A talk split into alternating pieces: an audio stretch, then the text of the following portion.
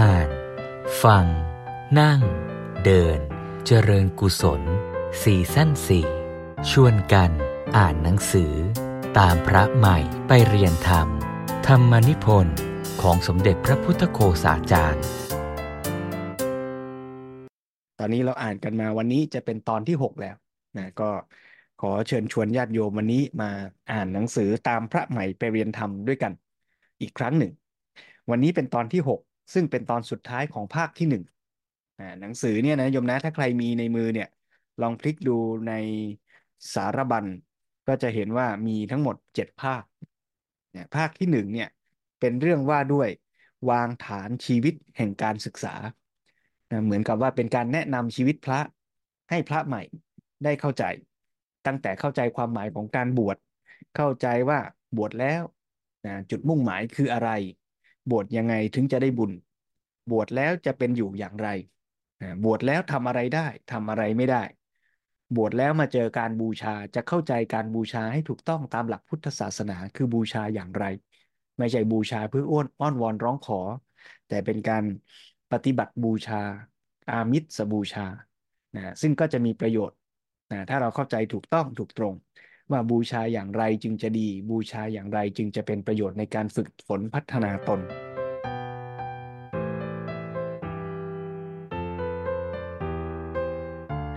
ส่วนในตอนที่ 5 ก็พูดถึงหลักการที่เราจะเริ่มต้นในการศึกษาว่าบวชเรียนจะดี ก็ต้องเริ่มต้นที่การศึกษาตั้งแต่กินอยู่นะฮะว่ากินอยู่อย่างคนที่เลี้ยงง่าย เป็นผู้ที่สันโดษ พิจารณาในการเสพบริโภค ตั้งแต่เรื่องของการขบฉัน ก็ต้องพิจารณาว่ากินเพื่ออะไร แล้วเมื่อเรากินโดยพิจารณาก็เป็นผู้ที่เลี้ยงง่าย อยู่กับญาติโยมเนี่ยก็ให้เห็นหลักว่าพระพุทธศาสนานั้นนะมีระบบความเป็นอยู่ของพุทธบริษัท ฝ่ายพระและฝ่ายญาติโยม แบบพึ่งพาอาศัยกัน ถ้าพระต้องโอ้โหกินอาหารหรูหราฟุ่มเฟือย ก็ลำบากญาติโยมนะแต่ว่าถ้าพระอยู่ง่ายกินง่ายนะญาติโยมก็ดูแลไม่ลำบากนะนะแล้วที่สำคัญก็คือ พระก็ต้องเห็นคุณค่าของการที่เป็นอยู่โดยอาศัยญาติโยมเนี่ยแล้วก็มาทำหน้าที่สำคัญของพระก็คือให้ธรรมะแก่ประชาชน การให้ธรรมะแก่ประชาชนเนี้ยก็ไม่ได้หมายความว่าจะต้องเทศสอนเท่านั้น แต่แม้แต่การดำรงอยู่ การปฏิบัติตัว นะก็เป็นการให้ธรรมะได้เหมือนกัน เหมือนอย่างสมัยพระอัสสชิเดินบินทบาทนะและพระสารีบุตรในเวลานั้น ซึ่งยังไม่ทันได้บวชเนี่ยนะเห็นพระอัสสชิเดินบินทบาทด้วยความเคารพก็เกิดความศรัทธาเข้ามาสนทนาสอบถามธรรมะ อย่างนี้ก็เรียกว่าเป็นการแสดงธรรม โดยไม่ต้องพูดได้เหมือนกันอันนี้ในตอนที่ 6 ซึ่งเป็นตอนสุดท้ายของภาคที่1เนี่ยหลวงพ่อสมเด็จตั้งชื่อตอนไว้บอกว่า ชีวิตงาม สังคมดี ธรรมชาติก็รมณี เมื่อพระสงฆ์มีธรรมให้แก่ประชาชน บทนี้เนี่ยเป็นบทที่อาตมาประทับใจมากบทหนึ่งเลยแหละเพราะว่าทำให้เห็นบทบาทของความเป็นพระที่มีต่อญาติโยม ชัดเจนมาก บางแง่บางมุมเนี่ยก่อนบวชก็ไม่ทันได้นึกถึง แต่พอมาอ่านบทนี้แล้วเนี่ยทำให้เข้าใจเห็นภาพกว้างและลึก น่าสนใจมากเลยทีเดียว อยากจะชวนโยมมีเวลาอ่านบทนี้โดยละเอียดทั้งหมดเลยนะ แต่ว่าในวันเนี้ยที่เราจะมาอ่านร่วมกันในกิจกรรมคืนนี้คงจะอ่านได้เพียงบางหน้าบางตอนเท่านั้น แต่ก็จะพยายามคัดเอาช่วงตอนที่กระชับแล้วก็ได้ใจความครอบคลุมมากที่สุดก็แล้วกัน แต่ว่าส่วนที่ไม่ได้อ่านเนี่ยก็ยังมีรายละเอียดที่น่าสนใจมากนะโยมนะอาตมาเล่าย่อๆ เริ่มต้นในบทที่ 6 เนี่ย หลวงพ่อสมเด็จเริ่มต้นมาบอกว่า เมื่อพูดถึงชีวิตความเป็นอยู่ของพระภิกษุ ก็มีส่วนที่ไปเกี่ยวข้องกับญาติโยมประชาชน โดยเฉพาะที่ปรากฏชัดก็คือเรื่องอาหารการขบฉัน การที่พระสงฆ์มีชีวิตเนื่องด้วยผู้อื่น ฝากท้องไว้กับประชาชนนี้ เกี่ยวข้องกับหลักการของพระศาสนา ก็เลยจะพูดเรื่องความสัมพันธ์ระหว่างพระสงฆ์กับประชาชน ว่าพระนี่ไปเอาจากประชาชน มุ่งจะไปหาอาหารอะไรต่างๆ พึ่งชาวบ้านแค่นี้หรือ นี่ หลวงพ่อจั่วหัวไว้ย่อหน้าแรกนี่ ต้องตอบให้ได้ เพราะถ้าตอบคำถามนี้ไม่ได้ แสดงว่าพระนี่เป็นฝ่ายไปขอไปเอา จากชาวบ้าน แล้วทำประโยชน์อะไร ชาวบ้านถึงเอาอาหารมาให้ หรือจะถามว่า กินอาหารชาวบ้านแล้วควรจะทำอะไร เป็นประโยชน์ตอบแทนบ้างนี่ ถ้าตอบคำถามนี้ไม่ได้ บวชแล้วอายอายโยมนี่นะ ฮะคราวนี้เพื่อจะทำความเข้าใจตอบคำถามนี้เนี่ยหลวงพ่อสมเด็จก็เริ่มอธิบายตั้งแต่หัวข้อแรกบอกว่าคนคือบุคคลในสังคมและคือชีวิตในธรรมชาติ แปลว่า คนคือพระเนี่ย มีสองบทบาทในตัวคนคนเดียวหนึ่งคือในฐานะที่เป็นบุคคลในสังคม คือในระบบสังคมเนี่ยเขาก็สมมุติเรียกว่าเป็นพระ ส่วนในแง่ที่สองคือชีวิตในธรรมชาติ คือโดยตัวธรรมชาติของชีวิต มันก็เป็นชีวิตที่ประกอบไปด้วยกายด้วยใจ มีความสุขมีความทุกข์มีความโกรธมีความโลภนี่คือตัวธรรมชาติของชีวิต อันนี้ในการฝึกปฏิบัติในทางพระพุทธศาสนาเนี่ยหลวงพ่อสมเด็จก็ให้หลักสำคัญว่า เราก็ต้องมองมนุษย์ทั้งสองมิติ พุทธศาสนาไม่ทิ้งคนในส่วนที่เป็นธรรมชาติ และถือหลักการว่าจะต้อง ให้คนเข้าถึงความจริงของธรรมชาติอยู่ตลอดเวลา แล้วชีวิตทางสังคมของเขาจึงจะดีจริงได้ เขาจะต้องไม่เสียหลัก ไม่เขว ไม่เฉยไฉออกไป จนกลายเป็นแปลกแยกจากธรรมชาติ แต่พระพุทธศาสนาก็ระวังว่า ถ้าคนไม่เข้าถึงธรรมชาติจริง อาจจะเลยเถิด ไปกลายเป็นสุดโต่งกลายเป็นปลีกตัวจากสังคม แล้วก็ทั้งปลีกตัวและแปลกแยกจากสังคม ความเป็นชีวิตและความเป็นบุคคลของเขาทางห่างไม่ถึงกัน แสดงว่าพระบวชมาเนี่ยมาเรียนศึกษาธรรมชาติของชีวิต มาเจริญวิปัสสนา มาฝึกพัฒนาจิตใจ มาพัฒนาพฤติกรรมเพื่อที่จะเข้าใจชีวิตเข้าใจรูปนามขันธ์ห้านี่ก็เข้าใจตัวชีวิต แต่การเข้าใจชีวิตไม่ได้แปลว่าหนีขาดออกมาจากสังคม แปลกแยกจากสังคม หรือว่าเฉยไฉออกไป ปลีกตัวออกไป กลายเป็นลัทธิฤาษีชีไพรอย่างนั้นก็ไม่ใช่พระพุทธศาสนานะไม่ใช่ว่าหนีออกจากสังคม แล้วก็ไปนั่งขุดเผือกขุดมันกิน แล้วก็นั่งสมาธิหลับตาเข้าฌานอยู่แบบนั้น อันนั้นเนี่ยก็มีมาในสมัยก่อน พุทธศาสนาจะเกิดขึ้นนะเรียกว่าเป็นลัทธิฤาษีนะเป็นลัทธิที่ไปเข้าฌานทำสมาธิกันอยู่นะแต่ว่าในหัวข้อถัดมาเนี่ยหลวงพ่อสมเด็จก็ชี้หลักให้เห็นว่าพระสงฆ์ในพระพุทธศาสนาต้องอยู่ใกล้ประชาชนคำว่าอยู่ใกล้ในที่นี้ก็มีความหมายทั้งในแง่ของวิถีชีวิตความเป็นอยู่ แล้วก็ในแง่ของบทบาทที่เกี่ยวข้องต่อกันด้วยนะแม้แต่พระที่จะไปอยู่ในป่า ก็มีกำหนดว่าไปอยู่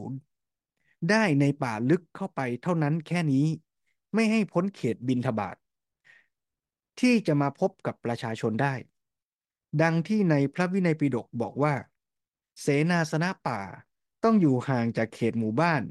อย่างน้อยห้าร้อยธนู แต่ท่านแนะนำไว้ว่าไม่ควรไกลเกินหนึ่งคาวุธหนึ่งคาวุธคือหนึ่งร้อยเส้นคือสี่กิโลเมตร เพื่อจะได้บินทบาทแล้วกลับมาถึงวัดทันเวลาฉัน นี่แสดงว่าระบบพุทธศาสนาเนี่ยไม่ได้ให้พระไปอยู่ ห่างไกลอยู่ในป่าลึกๆ แต่ว่าให้อยู่ไกลพอประมาณที่มาบิณฑบาตได้ ถ้ามองในแง่อย่างตื้นๆก็คือว่าจะได้มาบิณฑบาตตอนเช้าได้ แต่ถ้ามองลึกลงไปกว่านั้นอีกจะเห็นระบบความสัมพันธ์ของพุทธศาสนาว่า พระพุทธเจ้าทรงออกแบบระบบให้พระเนี่ย ต้องอยู่ใกล้กับประชาชน อยู่ใกล้ในฐานะที่ว่าพึ่งพาอาศัยญาติโยมก็ใช่ แต่ก็จะสามารถทำหน้าที่ช่วยเหลือกับญาติโยมได้ด้วย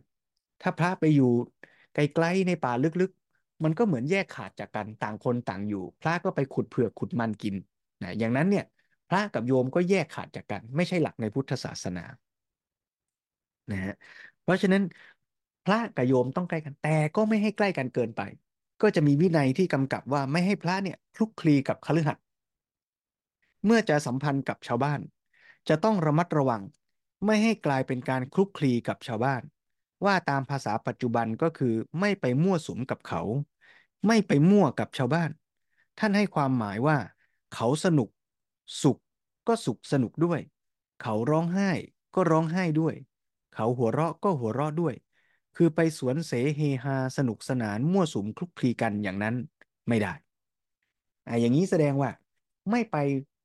ห่างเกินไป แต่ก็ไม่เข้าไปใกล้จนคลุกคลีมั่วสุม แต่ว่าอยู่ที่จะรู้สุขรู้ทุกข์แล้วก็ช่วยเหลือ เอาธรรมะไปให้ ได้พอเหมาะพอสม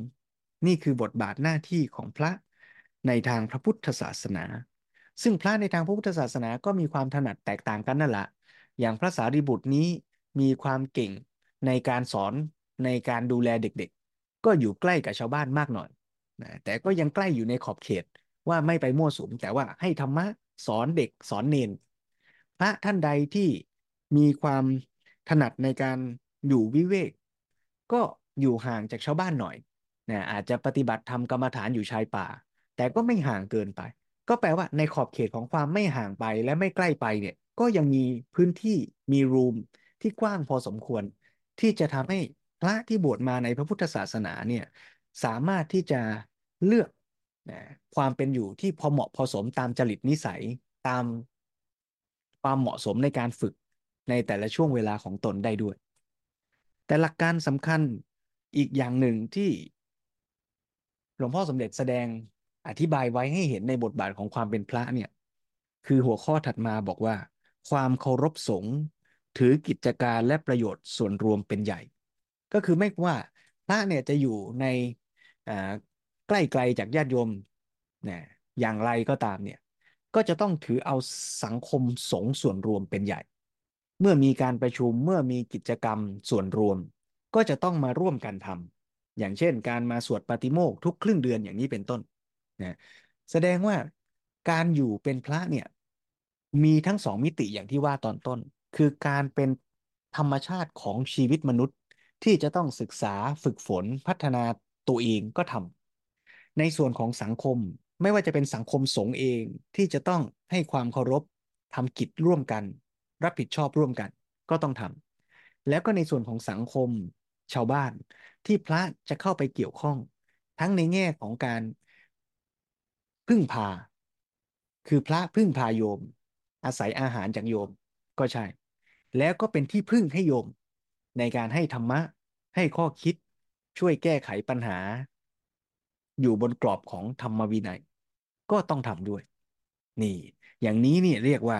การอยู่ร่วมกันแบบพึ่งพาอาศัย อัญโยนยนิสิตา พึ่งพาอาศัยซึ่งกันและกัน ระหว่างพระกับญาติโยม แล้วเมื่อจะอยู่ร่วมกันเนี่ยในหมู่ของพระเองก็มีการตั้ง กฎกติกาเกิดขึ้นนะเรียกว่าวินัยของพระเนี่ยก็เป็นระบบที่ตั้งเสริมขึ้นมาจากระบบกรรมในกฎธรรมชาติ เมื่อกี้เราพูดว่ามนุษย์มีสองบทบาทในฐานะที่เป็นมนุษย์ตามธรรมชาติ กับในฐานะที่เป็นบุคคลในสังคม เพราะฉะนั้นการเป็นมนุษย์ตามกฎธรรมชาติมันก็มีกฎแห่งกรรม ที่อธิบายความเป็นไปเป็นเหตุเป็นผลทำอย่างนี้จะเกิดผลอย่างไร โดยตัวธรรมชาติอยู่แล้วระดับหนึ่ง แต่เมื่อเราจะตั้งระบบสังคมขึ้นมา เช่นสังคมสงฆ์พระพุทธเจ้าก็จัดตั้งวางกติกาในระดับสังคมที่เรียกว่ากฎสมมุติ ขึ้นมาเป็นกติกาในระดับสังคมอีกชั้นหนึ่งคราวนี้ถ้าเราจะตั้งวางกติกาในระดับสังคมดี มันก็จะเอื้อให้คนเนี่ยทำตามกฎกติกา ถูกต้องทั้งทางธรรมชาติด้วย และทางสังคมด้วย ถ้าเมื่อไหร่คนทำผิดกฎธรรมชาติ แน่นอนแหละธรรมชาติมันก็ส่งผล แต่ว่าถ้ามีกฎสังคมมาเสริม ก็จะทำให้ผลนั้นปรากฏชัด ใครทำผิดทำไม่ดีก็มีการลงโทษในทางสังคม มีการตักเตือน มีการแนะนำให้ปรับปรุงตัว คนก็จะฝึกตัวได้เร็วขึ้น โดยไม่ต้องรอกฎแห่งกรรมตามธรรมชาติเพียงอย่างเดียว ซึ่งการจัดตั้งระบบวินัย หรือระบบกติกาสมมุติ ที่ดีงามนี่แหละ ก็เป็นสาระสำคัญหรือว่าเป็นปัญญาของมนุษย์ที่จะทำให้กระบวนการฝึกมนุษย์นั้นมีประสิทธิภาพมากขึ้น เรียกว่าเป็นการใช้ปัญญาของมนุษย์ มาเสริมกระบวนการของธรรมชาติ ให้เกิดผลดีแก่หมู่มนุษย์ยิ่งขึ้นนะอันนี้เมื่อเรามีทั้งกฎกติกาทั้งในระดับกฎธรรมชาติ ที่เราจะต้องไปศึกษาเข้าใจตัวชีวิตตามเป็นจริง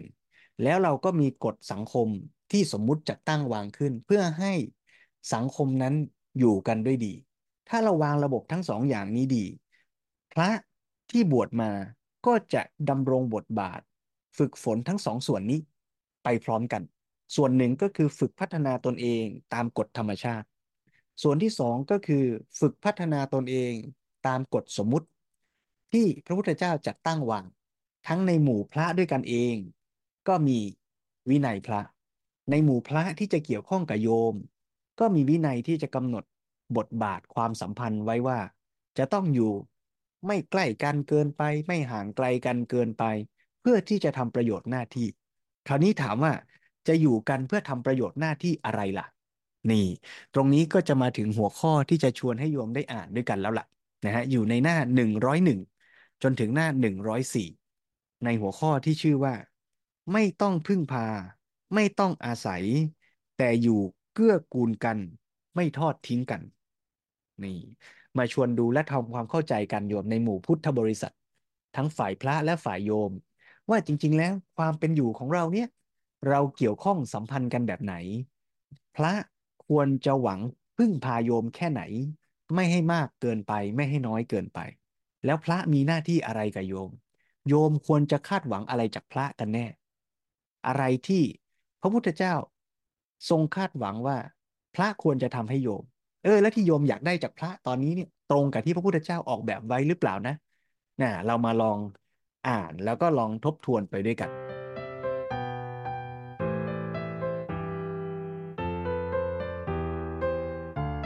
ไม่ต้องพึ่งพาไม่ต้องอาศัย แต่อยู่เกื้อกูลกันไม่ทอดทิ้งไป ได้พูดมาแล้วว่า ชีวิตของพระมีความสัมพันธ์ทางสังคมกับส่วนรวม ไม่ว่าจะมองในแง่ของในหมู่สงฆ์ด้วยกันเองก็ตาม หรือในแง่ความสัมพันธ์กับประชาชนก็ตาม ทีนี้ในการสัมพันธ์กับประชาชนนั้นทำไมพระพุทธเจ้า ให้พระสงฆ์ผูกพันชีวิตไว้กับประชาชน อันนี้ก็เพื่อให้เอื้อประโยชน์ต่อกัน เพราะว่าพระเป็นตัวอย่างของบุคคลที่ต้องการพัฒนาชีวิต มีความตั้งใจ เอาจริง เอาจัง ในการศึกษาให้ครบไตรสิกขา จนกระทั่งเข้าถึงธรรม คือความจริงของกฎธรรมชาติ สามารถเอาความจริงในกฎธรรมชาติมาใช้ประโยชน์กับชีวิต เมื่อได้รับประโยชน์จากประสบการณ์ของตัวเอง ในขั้นในระดับต่างๆแล้ว พระก็น่าจะเอาประสบการณ์นั้นนำประโยชน์ที่ได้จากธรรม มาเผื่อแผ่แก่ประชาชน การเผื่อแผ่ธรรมแก่ประชาชน ก็โดยที่มีการพบปะกัน แล้วก็ได้ทักทายปราศัย บอกเล่าแสดงธรรมนั้น อย่างน้อย แม้แต่การเห็นบุคคลที่ได้ถึงธรรม ได้ประโยชน์จากธรรม มีชีวิตจิตใจที่ปลอดโปร่งผ่องใส สุข บริสุทธิ์ ก็เป็นความดีงาม เป็นแบบอย่างเป็นเครื่องเตือนสติแก่หมู่มนุษย์เหล่านี้ ที่มัวแต่ลุ่มหลงเพลิดเพลินตเลิดไป หรือมัวประมาทอยู่ ให้ฉุกใจได้คิด ตื่นขึ้นมา มองหาธรรม มาเข้าสู่ทาง อย่างน้อยได้สำนึกรู้ว่า ชีวิตที่ดีงามเป็นอย่างนี้ เราไม่จำเป็นต้องมัวหวังความสุขจากการเสพวัตถุเกินไป หรือหลงระเริงกันอยู่ อย่างน้อยผู้ที่มีชีวิตอยู่ในความลุ่มหลงมัวเมา โดยไม่เคยเห็นโทษ ก็มีเครื่องกระตุกตา รอเตือนสติ วันหนึ่งอาจจะมองเห็นโทษว่า สิ่งที่ตนทำดำเนินอยู่นั้น ไม่ถูกต้องชีวิตที่ดีงามควรจะเป็นอีกอย่างหนึ่ง แล้วนึกถึงทางออกหรือทางเลือกใหม่ เพราะฉะนั้นการที่พระพุทธเจ้าทรงบัญญัติให้พระสงฆ์ต้องฝากชีวิตไว้กับประชาชน ก็เป็นการผูกพัน ไม่ให้พระหลบลี้หนีสังคมออกไป ผูกพันอย่างไร ธรรมดาคนเรานี้ที่มาอยู่ในสังคม อย่างที่เรียกว่าเป็นสัตว์สังคมอะไรอะไรนี่ ส่วนมากก็อยู่ในสังคม เพราะต้องอาศัยสังคม เขายังหวังประโยชน์จากสังคมอย่างใดอย่างหนึ่งเพื่อตัวเขา เขาพึ่งพาผู้อื่น เขาหวังประโยชน์จากคนอื่น จะเอาจะได้จากคนอื่น จากทั้งสังคม แล้วก็มักจะคิดในทางที่จะได้จะเอาให้มากด้วย ทีนี้คนพวกนี้ พอเกิดเบื่อหน่ายสังคมขึ้นมา ไม่มีอะไรที่อยากจะเอาจากสังคม ตัวเองไม่ต้องพึ่งคนอื่นแล้ว ก็จะเป็นไปในทางตรงข้าม คือมีความโน้มเอียงที่จะปลีกตัว ไม่เอาเรื่องเอาราวกับชาวบ้าน จะไม่ยุ่งเกี่ยวกับใครแล้ว ออกไปเป็นฤาษีชีไพรเสียเลย เพราะฉะนั้น คนที่ว่าพึ่งสังคมอยู่ พอจะไม่ต้องเอาจากสังคม ไม่ต้องพึ่งสังคม ก็กลายเป็นว่า จะตัดจากสังคมออกไป ฉันจะไปอยู่คนเดียว จะไปหาความสุขของตัวเอง นี่ก็คืออย่างพวกฤาษีชีไพร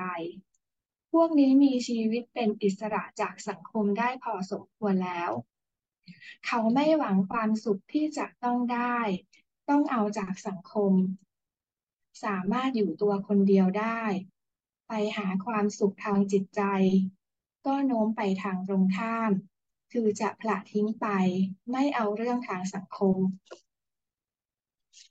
ทีนี้คนที่เราต้องการให้มาอยู่กับสังคมนี้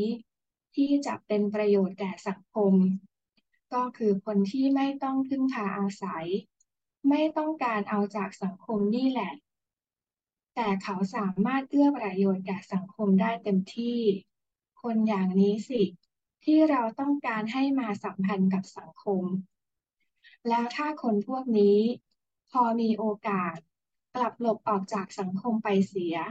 ไม่เอาเรื่องด้วย ก็ไม่ถูกเรื่อง หันมาดูพระพุทธศาสนา ท่านให้เราพัฒนาชีวิตที่เป็นอิสระจากสังคมได้มากที่สุด จนจิตใจเป็นอิสระจากสังคมได้โดยสมบูรณ์ แต่เสร็จแล้วท่านไม่ยอมให้ออกไปจากสังคม ท่านกลับให้เราพึ่งสังคม แต่ไม่ใช่ให้ใจต้องพึ่ง ไม่ใช้ให้ปัญญาต้องพึ่ง แต่พึ่งอาศัยในชีวิตด้านนอก เช่น ในการเลี้ยงกาย นี่ก็คือว่า พระนั้นพัฒนาตัวเองขึ้นไปในขั้นจิตปัญญา จนกระทั่งมีความสุขอยู่ในตนเอง เมื่อมีความสุขของตนเอง ภายในเป็นอิสระ ก็ไม่ต้องขึ้นต่อความสุขจากภายนอก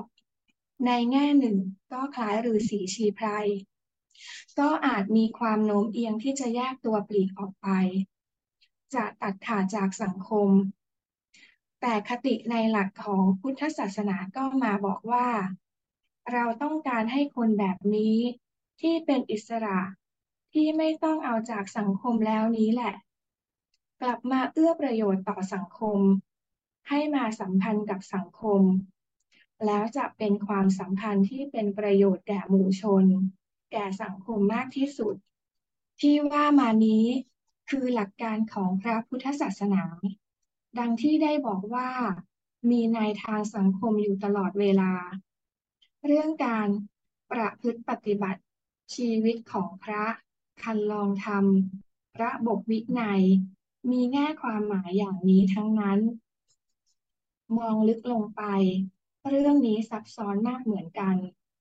ที่ว่ามานั้นเป็นการพูดกว้างๆทั่วๆไป เราบอกว่าคนจำนวนมากยังพึ่งพาสังคม หวังได้หวังเอาจากสังคม จึงอยู่ในสังคม แต่ที่ว่าซับซ้อนอย่างในชมพูทวีปครั้งโบราณ คนไม่น้อยที่หวังเอาประโยชน์แก่ตัว แต่แทนที่จะหวังได้ หวังเอาจากมนุษย์ด้วยกันในสังคมนั้น แต่เขาหวังได้จากเทพเจ้า คนพวกนี้เลยกลายเป็นพวกที่แยกตัวไปจากสังคม ไปบูชาเทวดาอยู่ในป่า นี่ก็คือจะเอาผลประโยชน์จากคนอื่นข้างนอก แต่คนอื่นนั้นเป็นเทวดา ไม่ใช่คน ก็เลยไม่เอากับสังคมอีกเหมือนกัน ลองหวนนึกถึงพุทธภาษิตที่ยกมาให้ฟังตั้งแต่วันแรกในโบสถ์ที่พูดถึงเรื่องการบูชา ก็มาเสริมหลักการนี้กล่าวคือ คนสมัยเก่าตั้งแต่ก่อนพุทธกาลนั้น เขาหวังพึ่งเทพเจ้า อยากให้เทพเจ้าบันดาลโน่น บันดาลนี่ ก็ไปบวงสรวง อ้อนวอน บูชาเทพเจ้า ใช้เครื่องเส้นต่างๆมากมาย ถึงกับบูชายัน บ้างก็ไปบูชาไฟอยู่ในป่าตลอดชีวิต พระพุทธเจ้าตรัสว่า เอกันจะภาวิตัตตานัง มุหุตตะมะปิปูชเย สาเยวะ ปูชนาเสยโย ยันเจ วัจจะสะตังหุตัง คาถานี้บอกว่า บูชาคนที่พัฒนาตนแล้วคนหนึ่ง แม้แต่เพียงครู่เดียว การบูชานั้นดีกว่าเส้นสวงเทวดาตลอดเวลาหนึ่งร้อยปี ว่าถึงอย่างนี้ทำไมพระพุทธเจ้าตรัสอย่างนั้น คนยุคนั้นพวกนั้น หวังพึ่งเทพเจ้า อยากได้ประโยชน์ที่เทวดาจะบันดาลให้ ก็ไปมีความสัมพันธ์กับเทพเจ้า เป็นความสัมพันธ์ระหว่างตัวเองกับเทพเจ้า โดยหวังประโยชน์แก่ตัวเอง คราวนี้ก็ไม่เอาใจใส่เลยว่า ตัวเองจะต้องทำอะไร ไม่เอาใจใส่กันและกัน ในหมู่คนที่อยู่ร่วมสังคม ไม่นึกที่จะมารับผิดชอบ ช่วยเหลือเพื่อกูลกัน ไม่มาคิดการที่จะร่วมกันแก้ปัญหา ก็ไปฝากปัญหาให้เทวดาแก้ให้ รอท่านบันดาลผลได้ให้แก่ตัว โดยไม่ต้องทำ เมื่ออะไรอะไรก็อยู่ที่เทวดา ขึ้นต่อเทพเจ้า มนุษย์ก็ไม่เพียรพยายามทำให้สำเร็จด้วยตนเอง ไม่ต้องเอาใจใส่กัน ไม่ต้องมาร่วมกันแก้ปัญหา มัวแต่หวังพึ่งสิ่งอื่น จะเอาอำนาจภายนอกมาช่วย ด้านหนึ่ง ก็ไม่พัฒนาตัวเอง มีแต่อ่อนแอลงไป แล้วอีกด้านหนึ่ง ในหมู่มนุษย์เอง ก็ไม่เอาใจใส่ดูแลกัน สังคมก็แย่คาถาเมื่อกี้จี้จุดลงไป ให้คนไม่มัวคำนึงถึงผลได้แก่ตัวเอง โดยเอาใจไปอยู่กับการหวังพึ่งอำนาจจากภายนอก และรอคอยการดลบันดาล แต่ให้เอาใจมาอยู่ที่มนุษย์ด้วยกัน หันมาเอาใจใส่ดูแลคนในสังคมนี้ ช่วยกันยกย่องคนดี คนผู้ใดทำดีงามทำถูกต้องอยู่ในธรรมจะเริญงอกงามในศีล วินัย จิต ปัญญา ก็ยกย่องช่วยกันส่งเสริม เมื่อคนไม่มัวไปหวังพึ่ง รอคอยอำนาจดลบันดาลของเทพเจ้า แต่ละคนก็ต้องเพียรพยายามทำการให้สำเร็จด้วยเรี่ยวแรงกำลังของตนทำให้ตนเองได้ฝึกฝนพัฒนาเข้มแข็งสามารถขึ้น ไม่ป้อแป้รอให้เทวดามาอุ้ม พร้อมกันนั้นก็เอาใจใส่ดูแลกัน ก็มาร่วมมือกันในการแก้ปัญหา และใครเก่งในการทำดี ก็ยกย่องสนับสนุน สังคมก็ก้าวหน้าไปอย่างถูกทาง เป็นอันว่าได้มาเอาใจใส่ดูแลหมู่มนุษย์ มาร่วมมือกันแก้ปัญหา แต่ละคนก็พัฒนาตัวเอง และสังคมก็ดีงามเข้มแข็งมั่นคง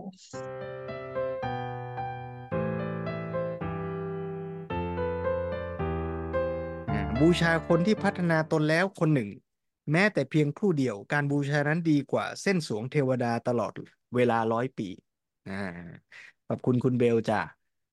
หลักการตรงนี้นะโยมนะ พระพุทธเจ้านี่ เปลี่ยนทั้งฝั่งพระเปลี่ยนทั้งฝั่งชาวบ้านเลยนะ จากฝั่งพระก็ไม่ให้ไปเป็นฤาษีชีไพรฝั่งชาวบ้านก็ไม่ให้ไปรอ ให้เทพเจ้าโดนบันดาล เพราะอะไรโยม เพราะว่าถ้าญาติโยมประชาชนยังไปหวังเทพเจ้าโดนบันดาล ก็ไม่มีใครสนใจพระนะ เพราะพระนี่เสกอะไรให้ใครไม่ได้ใช่ไหมแต่ว่าถ้าชาวบ้านมามุ่งที่จะฝึกตน แล้วก็ยกย่องคนที่ทำดี เออ ก็จะมาเห็นว่าพระเนี่ย ที่ท่านตั้งใจฝึกฝนพัฒนาตนเนี่ย เออ อันเนี้ยก็น่ายกย่องอยู่นะ เพราะฉะนั้นโยมก็มองพระเนี่ย อย่าไปมองในแง่ว่าเราจะต้องเคารพเฉพาะพระที่มีฤทธิ์มีเดชพระที่มี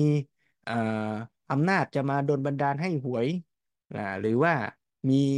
ไสยศาสตร์เวทมนต์อะไรอย่างเงี้ยถ้าเราไปมองอย่างนั้นนี่ก็ผิดหลักพุทธศาสนา พระที่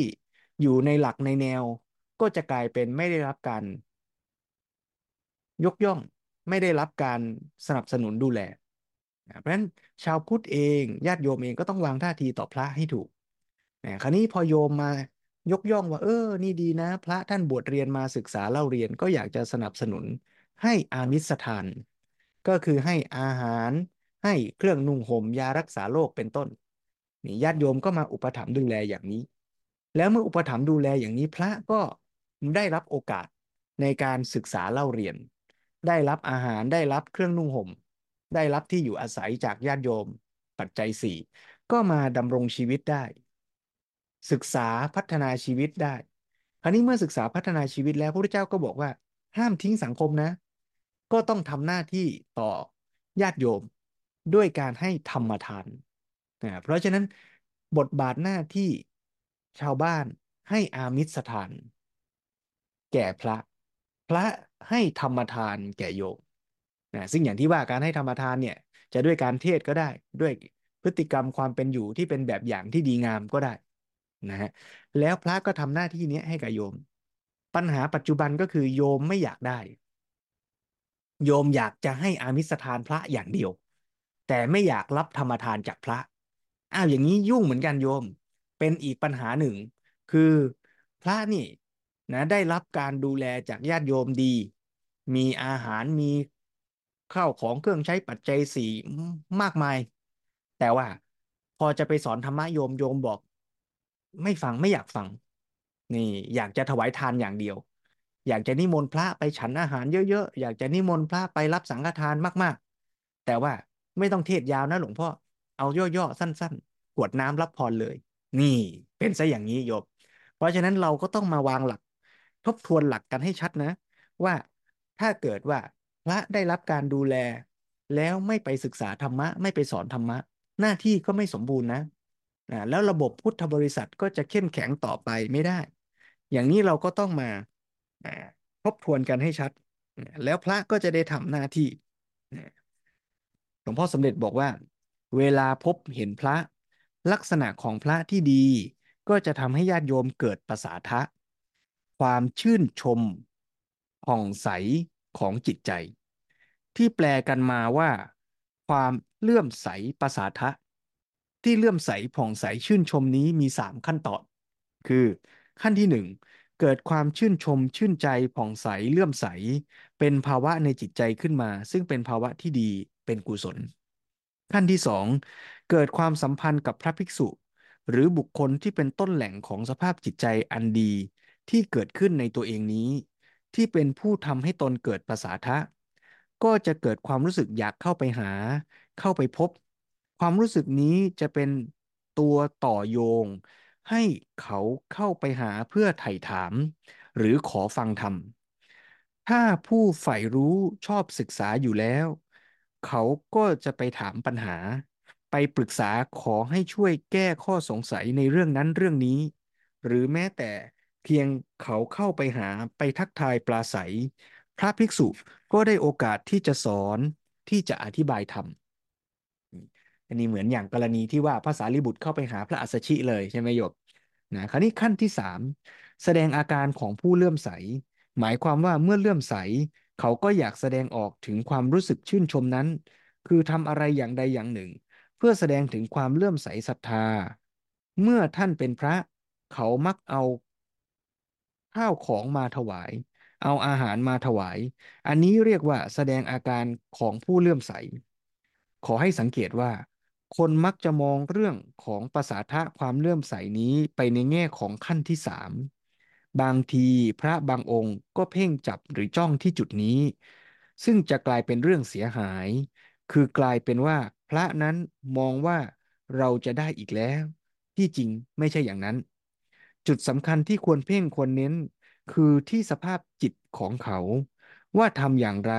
จะให้เขาเกิดสภาพจิตใจผ่อง ขออภัย ว่าทำอย่างไรจะให้เขาเกิดสภาพจิตใสผ่องที่ดีอันนี้ ซึ่งเป็นกุศลเป็นคุณประโยชน์แก่ตัวเขาเอง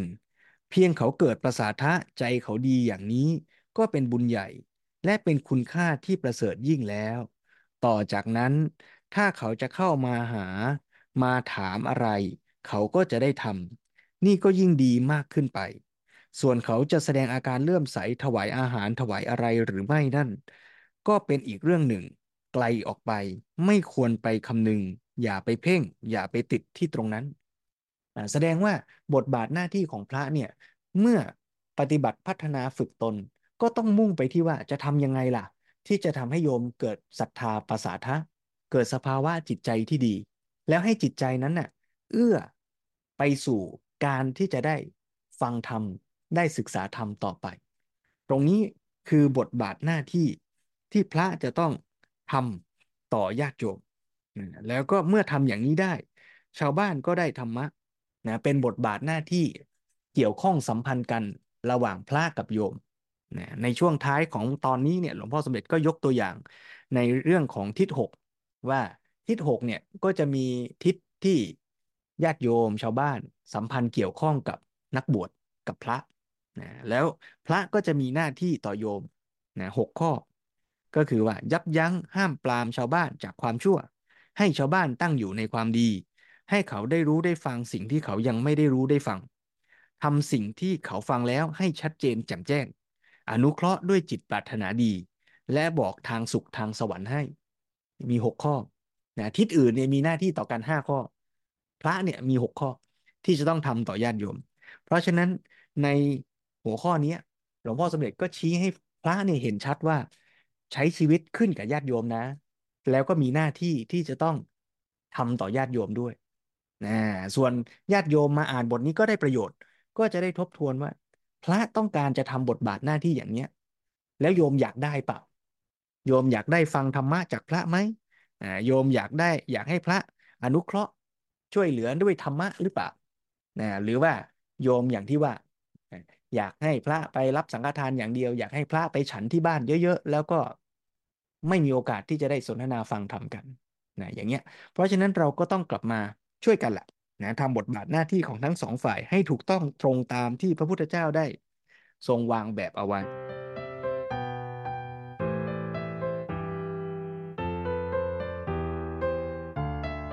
แล้วในประเด็นตอนท้ายของบทเนี้ย ก็มีอีกหัวข้อหนึ่งที่หลวงพ่อสมเด็จพูดถึงจิตสำนึกต่อสังคม แล้วก็ชี้ให้เห็นว่าบทบาทหน้าที่นะที่พระทำเนี่ยก็มีความสัมพันธ์ มีความสำคัญในเชิงสังคม เน้นย้ำว่าพระในพุทธศาสนาเนี่ยไม่ใช่ลักษณะของการที่หนีสังคมนะหรืออย่างที่เมื่อกี้โยมอ่านนะว่าไม่ใช่ว่า อจะฝึกตนก็เลยหนีออกจากสังคม ไม่ทำประโยชน์กับสังคมแล้ว ไม่เอาอะไรกับสังคม แล้วก็กลายเป็นทอดทิ้ง แต่ว่าต้องฝึกตนพัฒนาตนเพื่อให้ตัวเนี้ยมีกิเลสน้อย หวังพึ่งจากสังคมน้อย แต่ว่ามาทำประโยชน์ให้สังคมได้มาก เมื่อทำอย่างนี้ได้จริงเนี่ยก็จะสมดังพุทธศาสนสุภาษิตนะในหน้า 114 บอกว่า คาเมวา ยะทิวารันเย นินเนวายะทิวาทะเล ยัตถะอรหันโต วิหรันติ ตังภูมิรามะเนยยกัง แปลเอาความว่า ไม่ว่าที่บ้านหรือในป่า ไม่ว่าที่ลุ่มหรือที่ดอน ท่านผู้ไกลจากกิเลสอยู่ที่ไหน ที่นั่นไซคือภูมิสถานอัน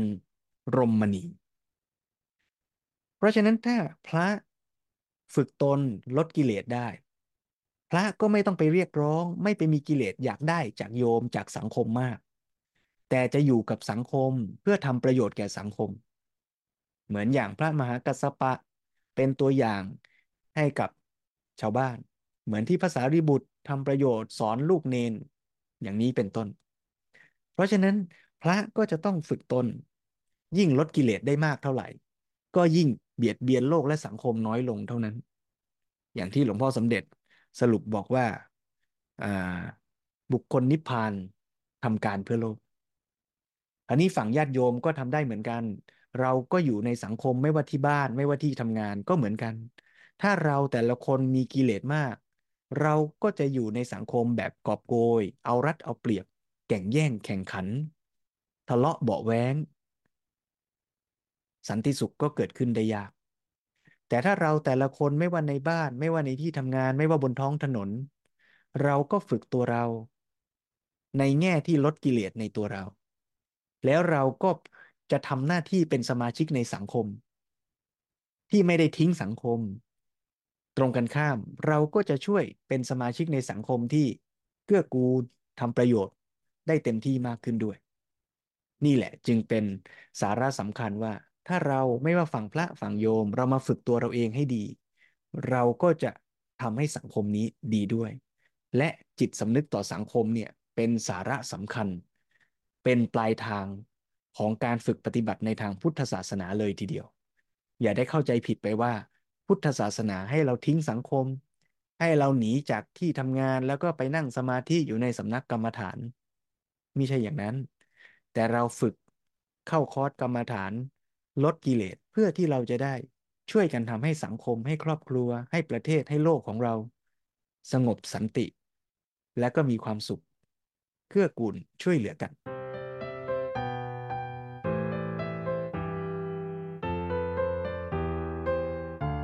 เพราะฉะนั้นวันนี้เมื่อเราได้มาอ่านนะตามพระใหม่ไปเรียนธรรมตอนที่ 6 นี้ด้วยกันแล้ว ก็ชวนทุกท่านได้ฝึกตนพัฒนาตนลดกิเลสในตัวเอง เพื่อที่จะร่วมกันสร้างจิตสำนึก ในการอยู่ร่วมกับสังคมแบบเห็นแก่ตัวน้อยลง แล้วก็อยากจะทำประโยชน์เกื้อกูลแก่ผู้อื่นมากขึ้น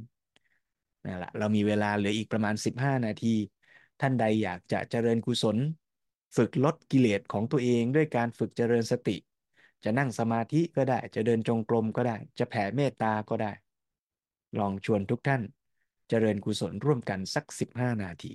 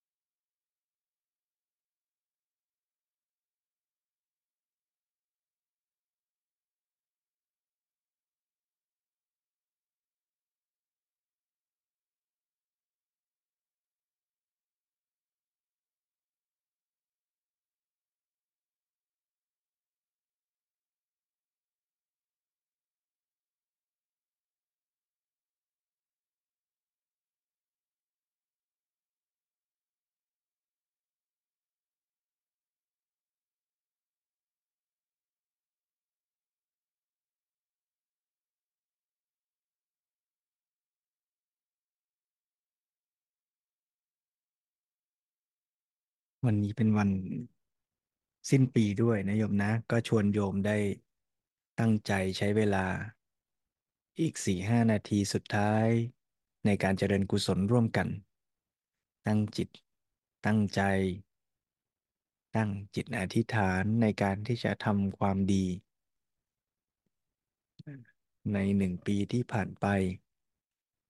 การเวลาก็ล่วงเลยผ่านไป ถ้าเราได้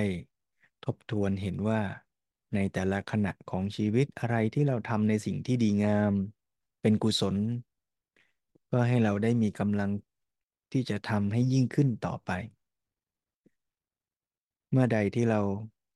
ระลึก ทบทวน สังเกต เห็นว่าเราทำในสิ่งที่เป็นอกุศลทำในสิ่งที่ไม่ดีงามทำในสิ่งที่ยังไม่สมบูรณ์ไม่ดีพร้อม หรือแม้แต่ตั้งใจดี แต่ว่ายังดีไม่พอ ยังขาดปัญญาในบางแง่ ยังขาดความเข้าใจประสบการณ์ในบางอย่างทำให้ผลลัพธ์ที่เกิดอาจจะยังไม่ดี ก็ให้เราได้เรียนรู้ ฝึกที่จะให้อภัยตัวเอง แต่ว่าเอามาเป็นข้อเรียนรู้ ที่จะพัฒนา แก้ไขทำให้ดียิ่งขึ้นต่อไป แล้วมาตั้งจิตตั้งใจร่วมกันว่าในโอกาสที่เราได้เกิดมา เป็นมนุษย์มีชีวิตดำรงอยู่ อีกปีหนึ่งกำลังจะเข้าสู่ปีใหม่ ก็เป็นขณะใหม่โอกาสใหม่ ทุกๆ ลมหายใจใหม่ ก็เป็นสิ่งที่ใหม่เสมอเป็นโอกาสที่ดีที่สุดที่เราได้ เราก็จะตั้งใจใช้ชีวิตของเราให้ดีงาม เป็นชีวิตที่เป็น ความดีงามเป็นกุศล การเกิดที่ดีที่สุดก็คือเกิดเป็นกุศล แล้วก็ละอกุศลละกิเลสในใจของเราลงไปทีละน้อย ทีละน้อย ตัวเราเองในฐานะที่เป็นชีวิตก็พัฒนาดีงามด้วย แล้วตัวเราในฐานะที่เป็นบุคคลในสังคม เราก็จะเป็นสมาชิกในสังคมที่ช่วยเกื้อกูลทำประโยชน์ แก่สังคมนี้ อย่างเต็มกำลัง เพื่อให้สังคมในบ้านในที่ทำงาน ในโลกใบนี้ เป็นสังคมที่ดีงามยิ่งขึ้นต่อไปด้วยชวนทุกท่านตั้งจิตตั้งใจอธิษฐานในการทำความดี ร่วมกันอีกสองสามนาทีสุดท้าย